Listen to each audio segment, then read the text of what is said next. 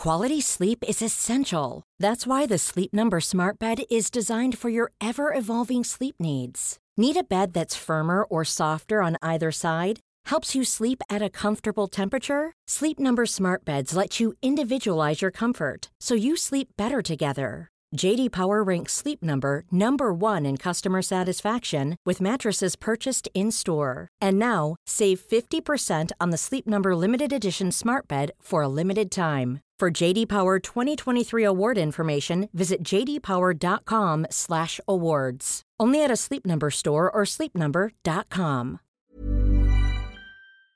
Hello, Chris Evans here. Thank you for downloading this special edition of the podcast. This week we spoke to a man who needs no introduction, but we'll give him one anyway. Dapper Dave, it's over to you. The new book Tales of Boomtown and new album Citizens of Boomtown are both out next month and here to tell us No, more. you're wrong. Is No, you're wrong. Co. You got the name wrong. Evans. hang This show is Why going pear shaped already. for everything? Tales of Boomtown Glory. I don't write the intros. I've got some amazing questions for the interview. Oh, okay. All right. The new book Tales of Boomtown Glory and new album Citizens of Boomtown Dave, are Dave, both. can you imagine working with him for two and a half years? Absolute nightmare. Made him a fortune. Okay, here we go. Did, did. The new book, Tales of Boomtown Glory, and new album, Citizens of Boomtown, are both out next month. And here to tell us more is a co writer of one of the biggest selling singles of all time, a rock star, a knight of the realm, a charity founder, and a man with a real life detail. It is, of course, the one and only Sir Bob Geldof. Good one, Dave. Well done. Yeah, eye, ear, uh, pulse for detail. Really annoying, actually, but great to have you here, Bob. Thanks, uh. Bob, I love your book, Tales of Boomtown Glory. You speak beautifully, but you write even better. You should write more, really. I mean, uh, can you do me a favour? Can you read out those two paragraphs from your own book, if you don't mind? Is that the bit with the cursing in it? No. Oh, dear. A No. bit the circle, then circle. It's about songwriting. Off you go. Yeah. Uh, okay. For sure, there are lines in rock that are as incandescent as anything written by the poetic greats, but they're just that, a few lines. The complete song, however, may ultimately leave you as moved as the greatest poem. It is not a lesser form. Leonard Cohen is an okay poet, but a great lyricist. Bob Dylan's earlier songs are awful poetry, but superb lyrics with poetic sounding imagery. Pop doesn't have to make sense. It just has to feel sense. It, inha- it inhabits an emotional tel- intelligence rather than a rational or intellectual or empirical one. Lyrics don't have to be about anything, a truth or an apparent truth that can be beyond actual meaning. Coherence is not required. What is required of a song lyric is an idea that fits around the music or vice versa, rather than any metaphoric or practical reasoning. And therein lies the difference between the poet and the lyricist. It's the tune, stupid. what a lovely way to describe it. I had no idea. What a great insight from a musician and a lyricist into what he does for a living and the difference between a lyricist, a great lyricist, and a great poet. You can, of course, be both, Bob.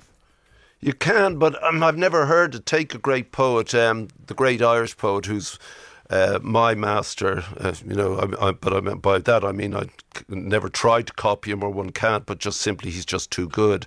Um, uh, the Waterboys put a whole album of his songs to music. Uh, Van Morrison's Crazy Jane on God. Van is always referring to, to Yeats and that. A lot of the Irish bands, the lads are nodding their head, constantly refer to his use of language. And he called his own poems lyrics.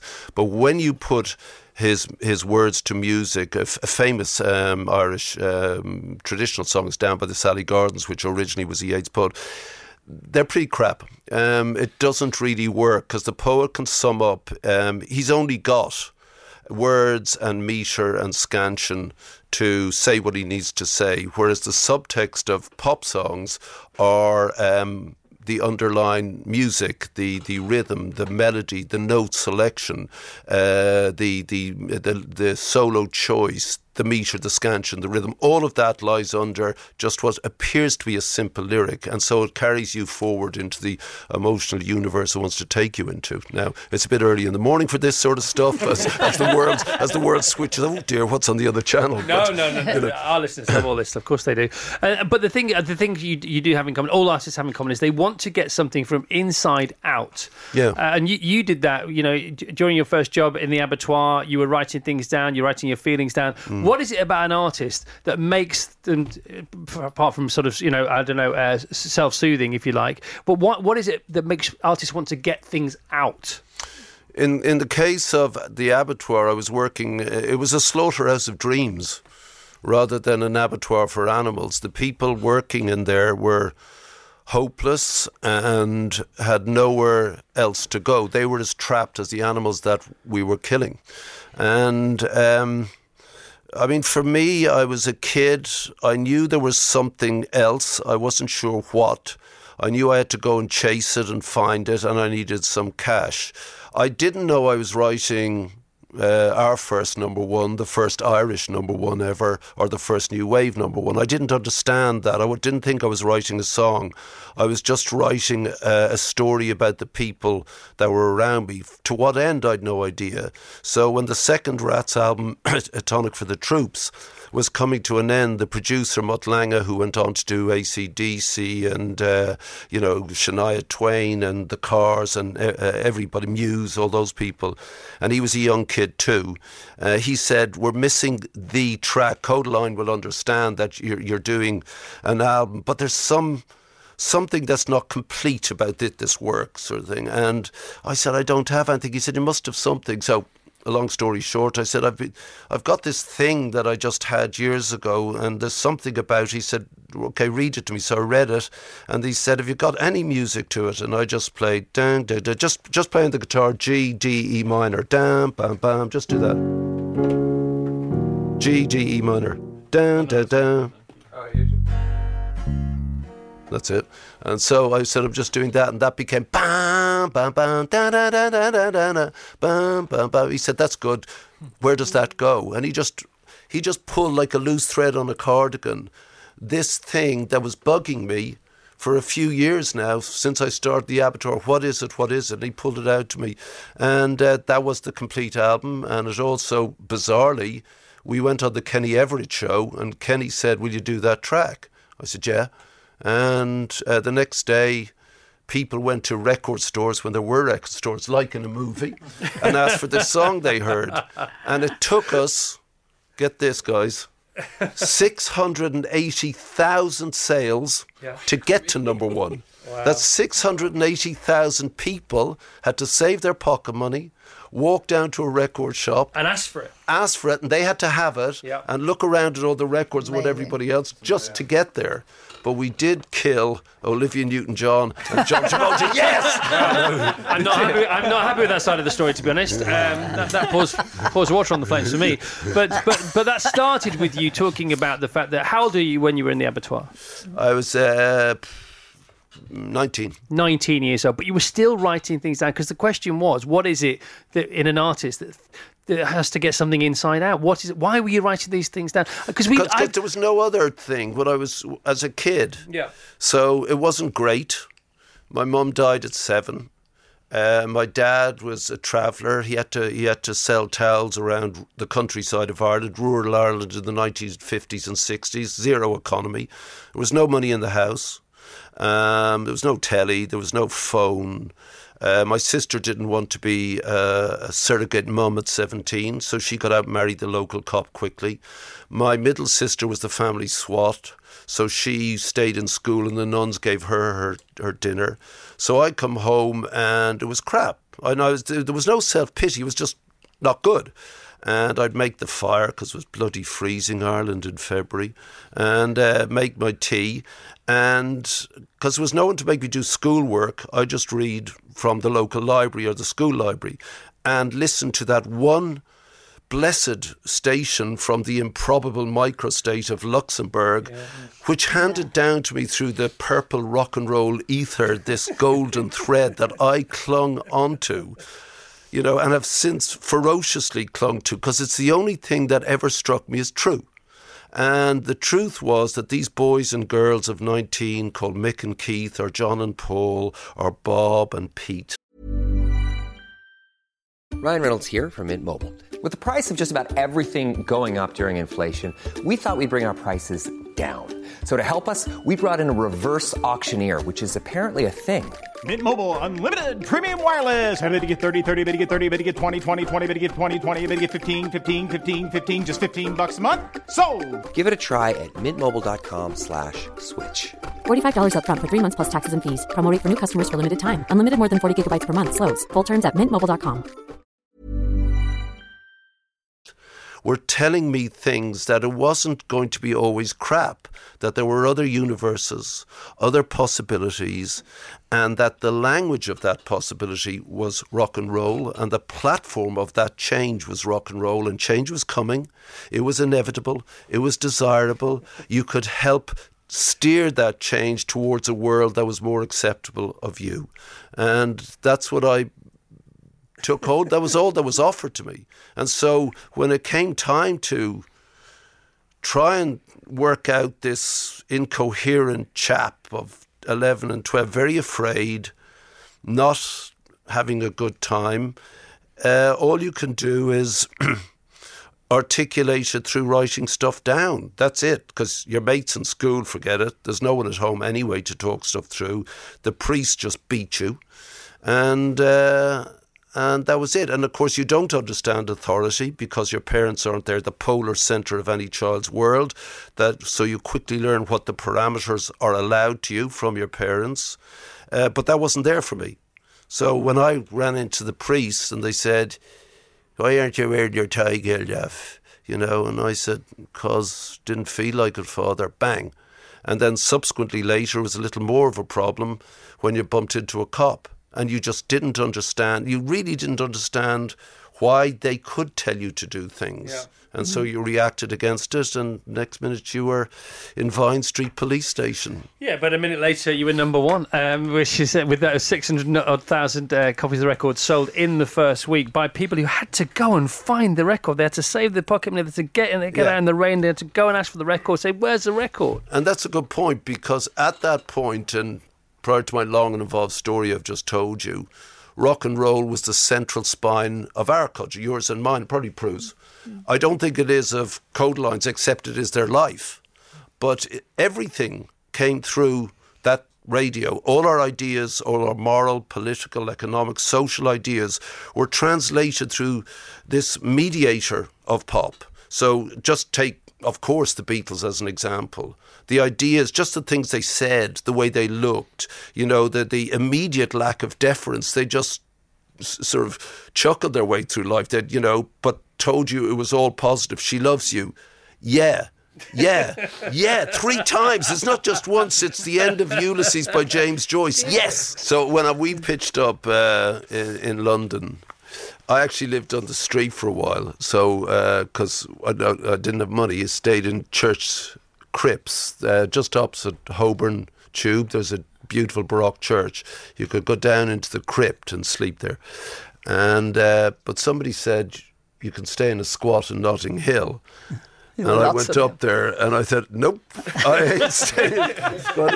it was grim. And then, you know, literally, you know, when the rats showed up here in 76, uh, they said, you know, listen, if you make some money, get in on this Notting Hill thing. So I, he's kidding me. So I went up there again. No, so that was 1976. There was no way. Still, yes, yeah, still, it wasn't happening. You know. Tell us about how come 36 years, new album out now. Why? Well, what's, we go, what's paused, going on? Chris. We paused. No, we know that, but just so why I, now? Uh, there's a natural dynamic to the arc of a band. Um, we started in 1975 to put that in some sort of rock and roll context. New York was bankrupt. Uh, the mayor of New York asked President Ford to bail him out, and President Ford famously said, Drop dead New York City. In Britain, inflation was 27% in 1976. So, of course, you're going to get the Ramones and Blondie and the Talking Heads erupting in sort of rage out of New York. Of course, you're going to get the Sex Pistols and the Clash, you know, just saying enough, that we, you're not offering us a future. And in Ireland, it was worse. We had, a, in effect, a civil war in the island with 3,600 people murdered. We had an entirely corrupt government. We had an entirely corrupt church busily abusing the children of their parishioners, and we had a zero economy. So you get six kids from the suburbs saying, enough of this sort of claustrophobia of silence that was everyone knew, but we were enveloped in this. Oh, don't talk about it. Don't let out. That's fine. No, we just make a noise, and uh, so by changing our own lives and making a noise, I think we helped to change the country. Then by having hit after hit after hit after hit, I think there were thirteen in a row. We helped to change the music, and then through Band Aid and Live Aid, we helped to change the world a little bit, and then we stopped That's enough. Uh, we didn't really know where to go. There was a new crowd. There were new kids on the block. There were different things to say. So make way for you know Duran and Eurythmics and Spandau and Boy George and all all those uh, Prince, Madonna. They they had come. So it was the right place to stop. And then I went and did seven solo albums, and you've played a lot of those tracks, thanks. And um, and then the world sort of went pear shaped again in 2008, where countries were humiliated, millions were put out of work, tens of thousands unemployed, and the resulting wars meant that people moved to get jobs or to escape the war, and we threw up barbed wire and walls and oceans to stop them trying to make a life. And I wanted to hear that noise again, a specific noise that speaks to me of this confusion as we elect fools to try and mediate this terrible chaos of the now. So, someone again, I thought, had to sing the blues of now. And if that was just us playing to ourselves, then that was it. But these men that I've known all of my life, literally since maybe about 13, they're the ones who can do this racket, as Bono called it, that glorious noise of the Boomtown Rats. and, uh, and, you know, once we came back, uh, Gary came to me and said, "Would you be prepared to do it again?" I said, "I don't think so. You know, I don't. I don't like nostalgia." And he said, "Well, we can do the Isle of Wight festival." And I said, "Main stage?" And he said, "Yes, hundred thousand people. That's my vanity." and um, so uh, we did it, and we killed it. And it turned out that looking after number one, that that that that rage of, uh, I wrote it on the dole queue in Laoghaire in South Dublin in, in the summer of 1969 when I just left school, and I wrote the first line: "The world owes me a living. I don't want to be like you. I'm going to be like me." And come '76, it's out of the box a hit because that exactly, given the conditions here, were what kids felt. And then when we did Rat Trap, it was for everyone, not in an abattoir, but feeling trapped. When we did I Don't Like Mondays, it wasn't for a school massacre in 1979, it was for last week's school massacre. When we did Banana Republic, it wasn't any longer about the Irish Republic, which had thankfully grown up. It was about the American Republic, which, you know, sinks into political infantilism on a daily basis. So it was all about now. And when I sang it at the Isle of Wight, 100,000 people were going, yes. And uh, I thought, okay, so what bands do, as you've just heard, is they write tunes. They write that's their job. They can't stop it. It's your earlier question. You know what happens in, to someone who does that? It just you can't stop it. Sometimes it's good, sometimes not so good. And this stuff, and we were talking about it off air. The Bobby Boomtown guy, he f- suddenly felt that relevant again uh, solo Bob Geldof does internal stuff. Prue was just reading some of the words and she just pointed to one she liked, one out of 650. Thanks, Prue. Um, and, uh, you know, it was, what's it? It's an internal song. Uh, these ones are not. I got into trouble at your festivals that Chris does for kids every year. Huge. He's making millions every year, never taking a penny. People don't know that, but I'll say it now. So big up Chris Evans. Absolutely. Um, and he put he put he put um, the solo band on, which I still love. I'm playing in Germany with them next week, proper band, and. Um, Unfortunately, I was doing a rat song, so that other character, don't want to get all David Bowie on everybody suddenly in the morning, but that other character, Bobby Boomtown, comes out and he doesn't care. He really doesn't care, doesn't care what he says, doesn't care what he does, and could care less about the consequences, which is useful that I can blame him.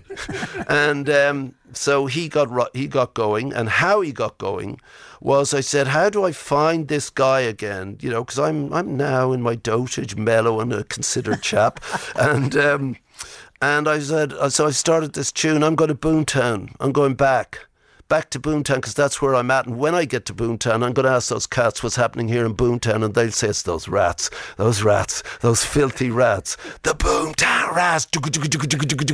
And, and then I invite everyone back in. I say, Do you want to come to Boomtown? Meet you around the back between the dirty alley and those Boomtown flats. They're dedicated to Saint Boomtown. He's the patron saint of crap. He's praying for a miracle, but what he gets is those rats, those rats. And seriously, once I was I was, you know, I don't want to say the word, but I was peeing myself, yeah. laughing, and I was, I was right there, and I, I could hear a hundred thousand people going, "The Boomtown Rats."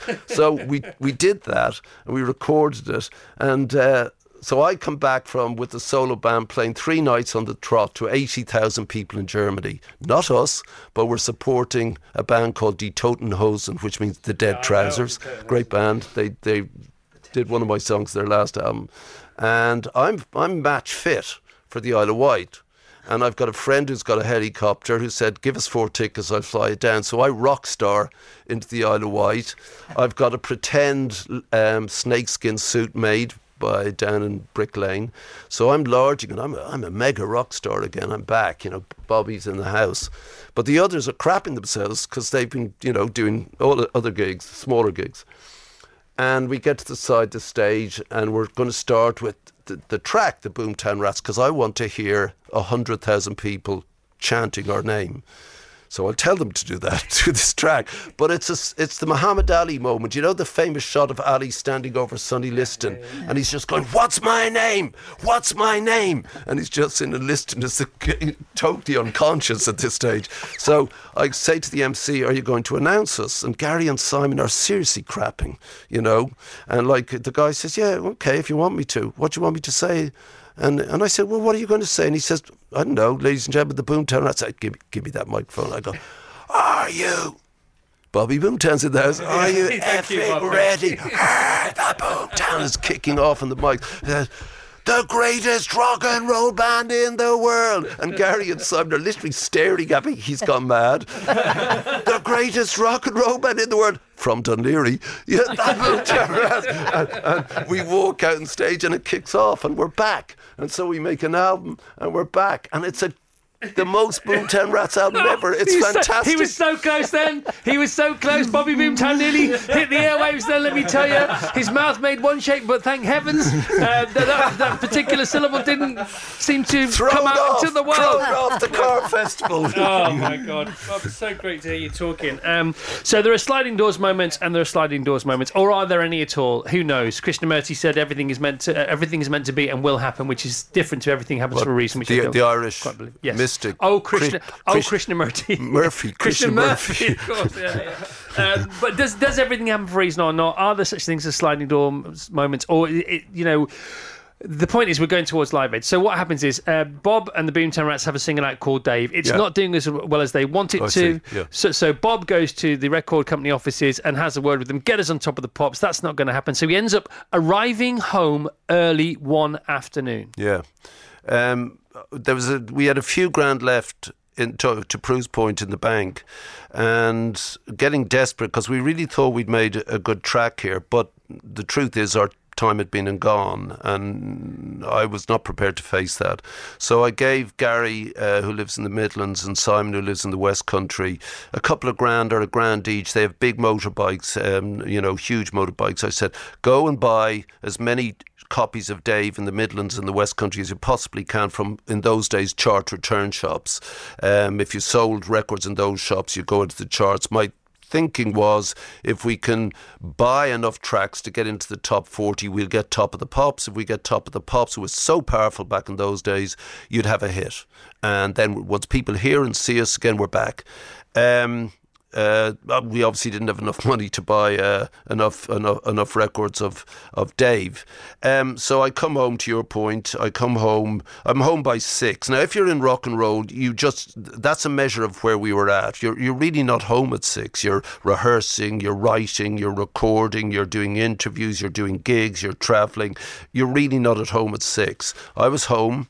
Um, I just had a, a, a my first baby, little girl and my missus had put her to bed, and we sat down and watched the six o'clock news. Uh, in those days, there was ITV and, and, and uh, BBC only, so what I hadn't sort of counted on was that the whole country is watching the, the six o'clock news. Anyway, uh, it comes on, on top of the story is a 10 minute report on a famine in Ethiopia in Africa, which the journal, brilliant journalist Michael Buerk had stumbled upon as he was on his way north to cover the longest running war of the 20th century, which was the Ethiopian Civil War.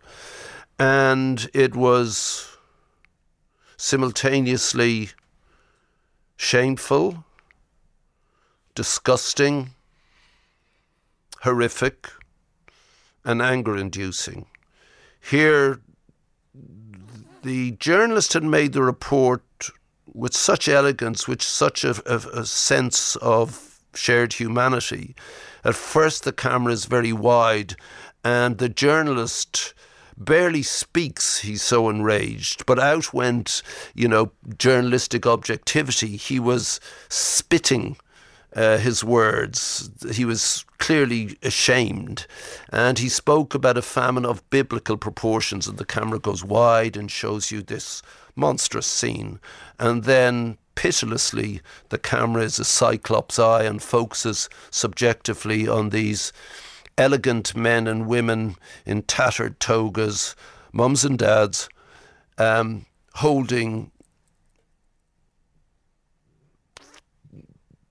children, but with swollen heads and tiny stick bodies like I hope people don't think this take this wrong, but like they were Martians or something, like like they were barely human, like we had barely allowed them to be human.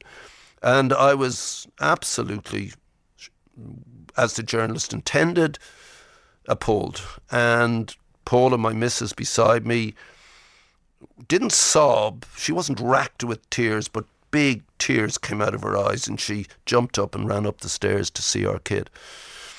And um, so the report's over, and it stays with me most of the night. Bizarrely, Chris, this is wild because we've just finished a two hour film on the rats, which I was telling the lads in the band that were the world premieres in Dublin, the Dublin Film Festival on March the third. It's going out on BBC. It's a it's a great film, even though it's about us. It's it's kind of interesting, though. I didn't know we were interesting, and um, uh, they found a piece of film. So fast forward two hours after I've seen this, it's going around in my head, and I'm at uh, some record company do or something.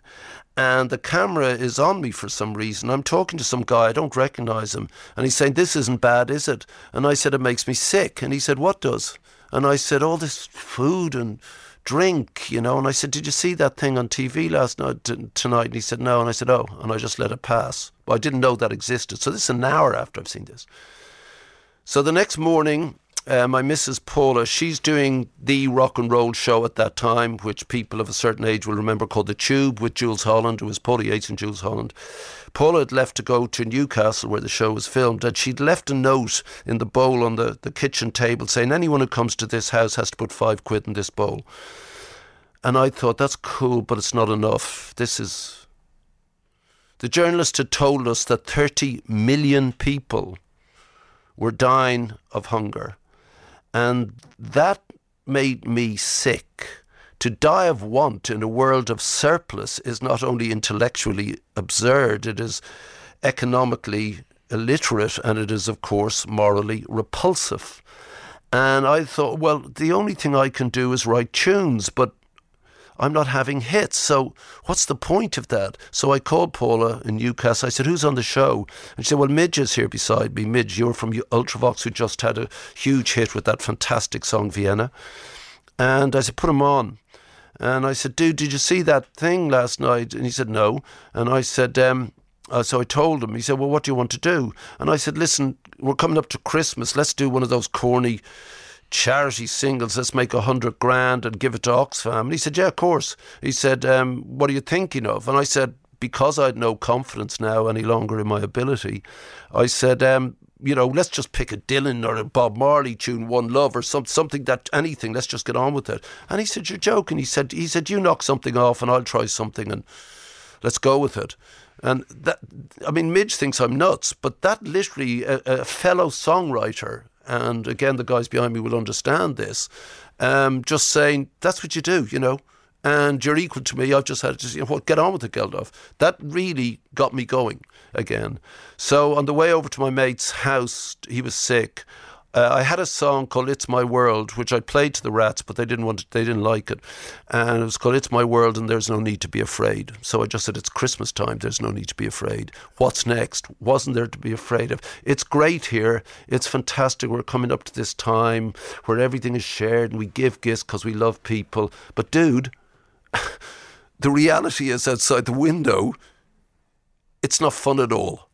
And so I wrote the words very quickly, and I went to my mate's place, and he had a guitar, and I just played the melody of "It's My World, and There's No Need to Be Afraid." I just did that because that'll do. That afternoon, a tape came around, and I put on the tape player and it was do do do do do do do do. And I rang I rang Midge. He goes what do you think? And I said dude it's Z Cars. Z Cars is an old 60s police movie. You know he said he said what? And I said it's Z Cars. Do do do do. And he says better than any shite you could write which is true you know. But uh, and so I went over to his place. He had a mega studio. He's a, Midge is a fantastic producer. And I played him my thing. And I was so embarrassed playing it. I was so bad at it. And he said, make up your mind. What's the melody? I said, okay. So I did that. He said, okay, leave me alone. Go away and sort out who's ever going to play on it. So we went away. And this is absolutely true. This is the sliding doors moment. The next morning, I leave my house and walk up Flood Street. We talked about the King's Road earlier to the King's Road, where I had my coffees in a cafe called the Picasso, not long gone. But I do meetings in there as well there used to be an antique shop there, and I passed by, and Gary Kemp, obviously the 80s, huge Spandau, is there. We know all the 80s kids because they'd come and stay the night in our place in Kent, having done the tube, you know, just get away. Le Bon used to literally just go to sleep on the floor with whatever girlfriend it was that weekend until Yasmin showed up. He'd just fall asleep. I'd wake him on Monday, get back to work. And, uh, I banged on the door, Kemp buying some, you know, Art Nouveau antique piece, you know, in his newfound wealth. And I, and I said, I said, oi, you know, and I said, we're doing this. He said, okay. I went into the Picasso. I came out and Sting was walking up the street. And uh, Sting had, you know, we'd known him since I, I, we'd lived near where they were making their first album. We already had six hits. He could barely speak to me. His his his, his competitive spirit was so still is, you know. So he said, "Yeah, I'll do it." And uh, Le Bon was around the same day. So at the end of the day, we had the Rats, Ultravox, Duran, Spandau, the police. I knew I could call these new kids called U2 because they'd come and seen the rats, you know, and stuff when we played in the clubs in Dublin. So they definitely come on board. Uh, there we were. I called up uh, Trevor Horn. I said, You own Basing Street Studios, which is where Bob Marley did Exodus and all that. Can we have them? Yeah. So it kind of we had the whole thing. The record company said, you know, I had to bludgeon them not to take any money. Then the publishers, we had to call them and say, no one's getting any money. And the worst came with the retailers, Woolworths, HMV, etc. I didn't want them to take any money, so I called Woolworths and they said, Well, no, it's our big selling time. We understand what you're doing, but no. And I said, That's fine because HMV have forsworn their money, Virgin have forsworn their money, you know, etc. They said, All of them have. I said, Yeah, all of them, yeah.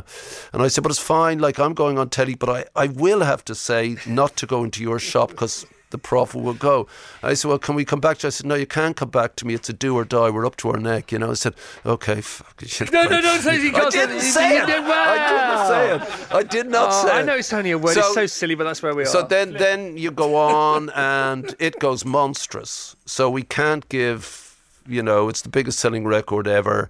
Uh, we can't give the money to Oxfam. It's just too much. So uh, the record company lawyer who I asked to give me two hours, he's still doing it. 35 years later, we're still doing it. What's his name? What's- John Kennedy. John Kennedy. Brilliant Hats man. off to you. Yeah. So he then sets up a trust. Next minute, I'm sitting at home. I'm up to my neck in this. And the phone rings. Are you Bob Geldorf? I said, yeah. He goes, it's Harry Belafonte. Harry Belafonte, like this is a hero. Harry Belafonte was the most beautiful black guy in America in the 50s, hung with Marlon Brando, Frank Sinatra. Um, he was a Marxist. He was so beautiful. He had the first national um, television program for a black person. He took slave songs from the Indies and put them in the uh, number one in the Billboard chart in America, like uh, Banana Boat song, Day-O, Day-Day, the slave songs. He took Frank Sinatra to the South to show him what happened to black musicians. Frank refused to play there anymore if his black musicians didn't play to an integrated audience and they stayed in the same hotel as him. He took Martin Luther King as a kid and travelled with him, bigged him up. Harry Belafonte is a dude, still alive, the best stories. Um, he says, he says, we're ashamed of, he said, we're effing, we're effing ashamed of what you Brit kids have done. I said, Harry, I'm Irish. Same thing. Uh, no, you know, so much for your Marxist dialectic, you know. So um, he says, I got Michael here. Michael, hi, Bob. You know, I said, hi, Michael. He goes, me and Lionel are writing a song with Quincy. Do you want to come over? I said, yeah, yeah, that's cool, man.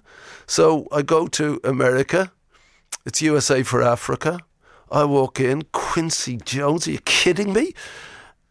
Paul Simon, Bruce Springsteen, Willie Nelson, Ray Charles, Bob Dylan, Smokey Robinson, Stevie Wonder, Tina Turner, and I got Duran Duran, Spandau Ballet. But excuse me, you know, this is there are gods present, and Quincy taps his he he's he's got his uh, there's you know his um, conductor's ro- uh, rostrum, and he bangs down. Everybody, pay attention, please. And here are these giants of the culture all standing on these bleachers, you know, like school kids at the school play, all they're paying attention to the Quincy Jones. Of course you do. He goes, okay, everybody, you all know Bob Geldof. No. Nobody knows Bob Geldof, you know. So, so they're there, and Bob, tell them what this is all about. But you know, uh, I, I mean, I was. You'll see in the photograph of USA for Africa for the group photo I'm in the back row, standing beside um, who's the great comedian from Saturday Night Fever, Belushi, and who's the other Aykroyd. I'm yeah. standing beside, between them, uh, and like my face is, I've got my head down because literally I am not worthy. I really, what am I doing there? But at that event, that's when I thought, hold on. We put Band Aid together with USA for Africa, which then became the biggest selling single, still is ever in the history of the world.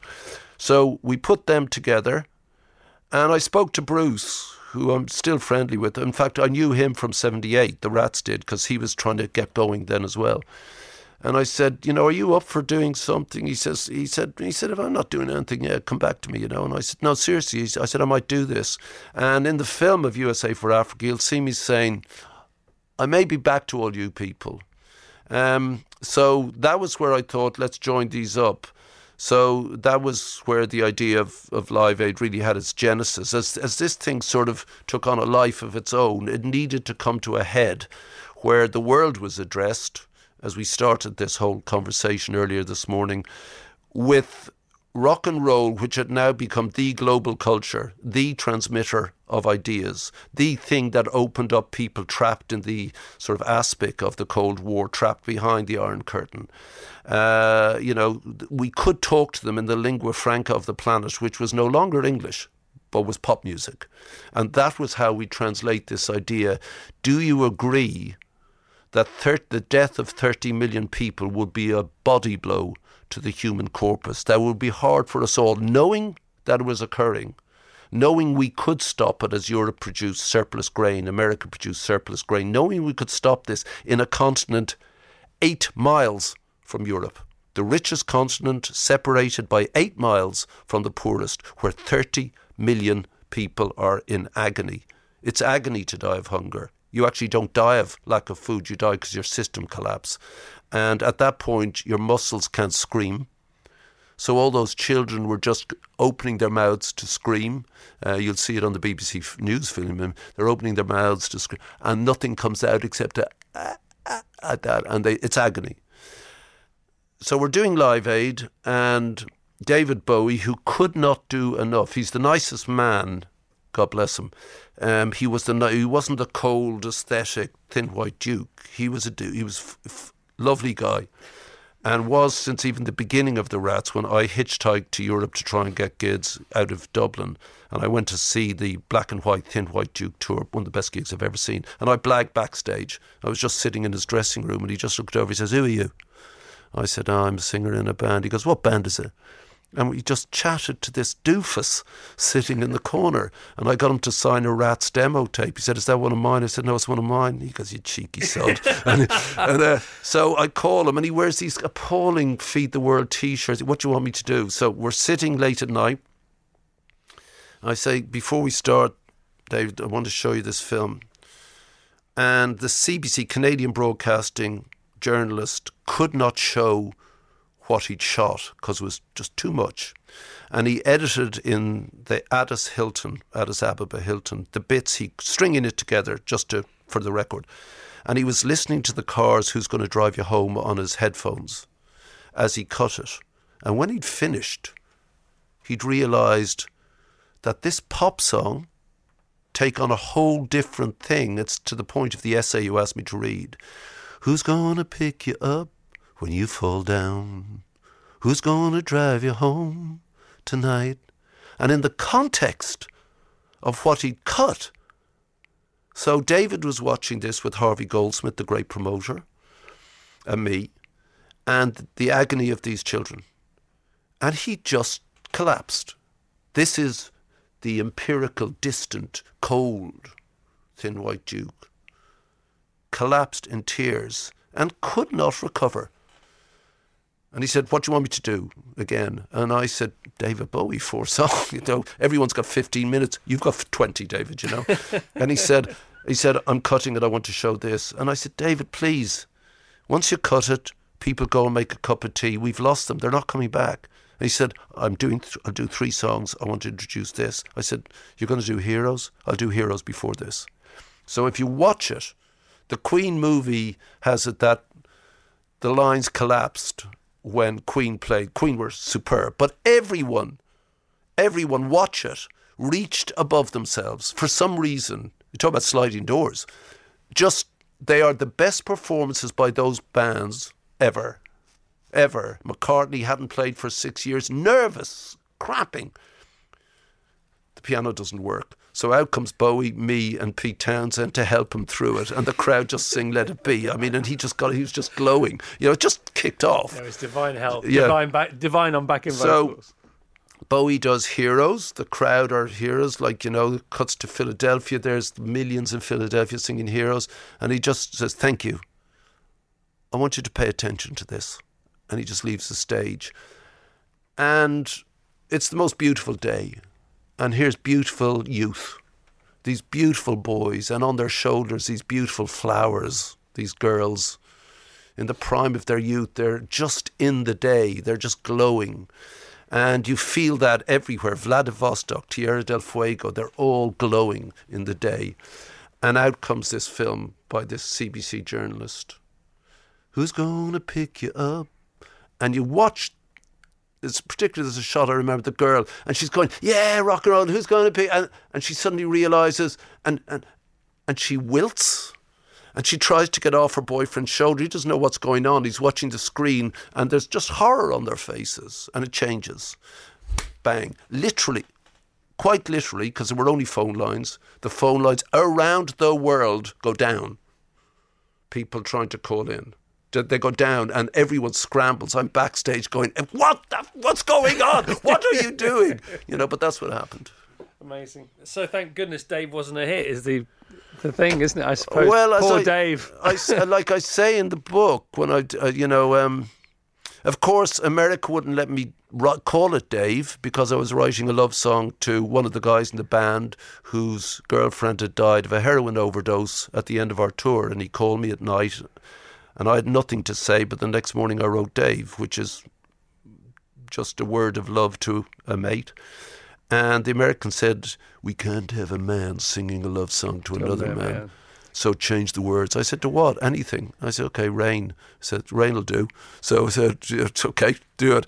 Uh, but it still wasn't a hit. All right, Bob. It's lovely to hear from you. Um, Bob Geldof's been here, my old boss, forever my boss, actually. Um, his book, Tales of Boomtown Glory, out on the 13th of March. Citizens of Boomtown, the album, same day for a release, Friday the 13th of March. And you can see Bobby Boomtown.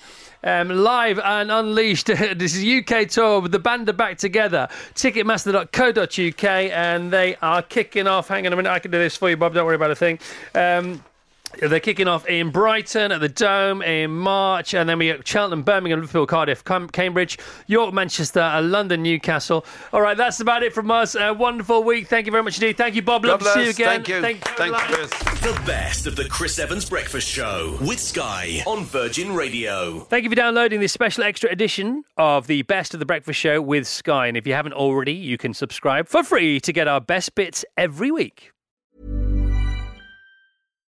Hi, I'm Daniel, founder of Pretty Litter. Cats and cat owners deserve better than any old fashioned litter. That's why I teamed up with scientists and veterinarians to create Pretty Litter. Its innovative crystal formula has superior odor control and weighs up to 80% less than clay litter.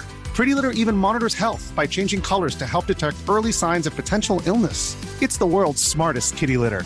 Go to prettylitter.com and use code ACAST for 20% off your first order and a free cat toy. Terms and conditions apply. See site for details.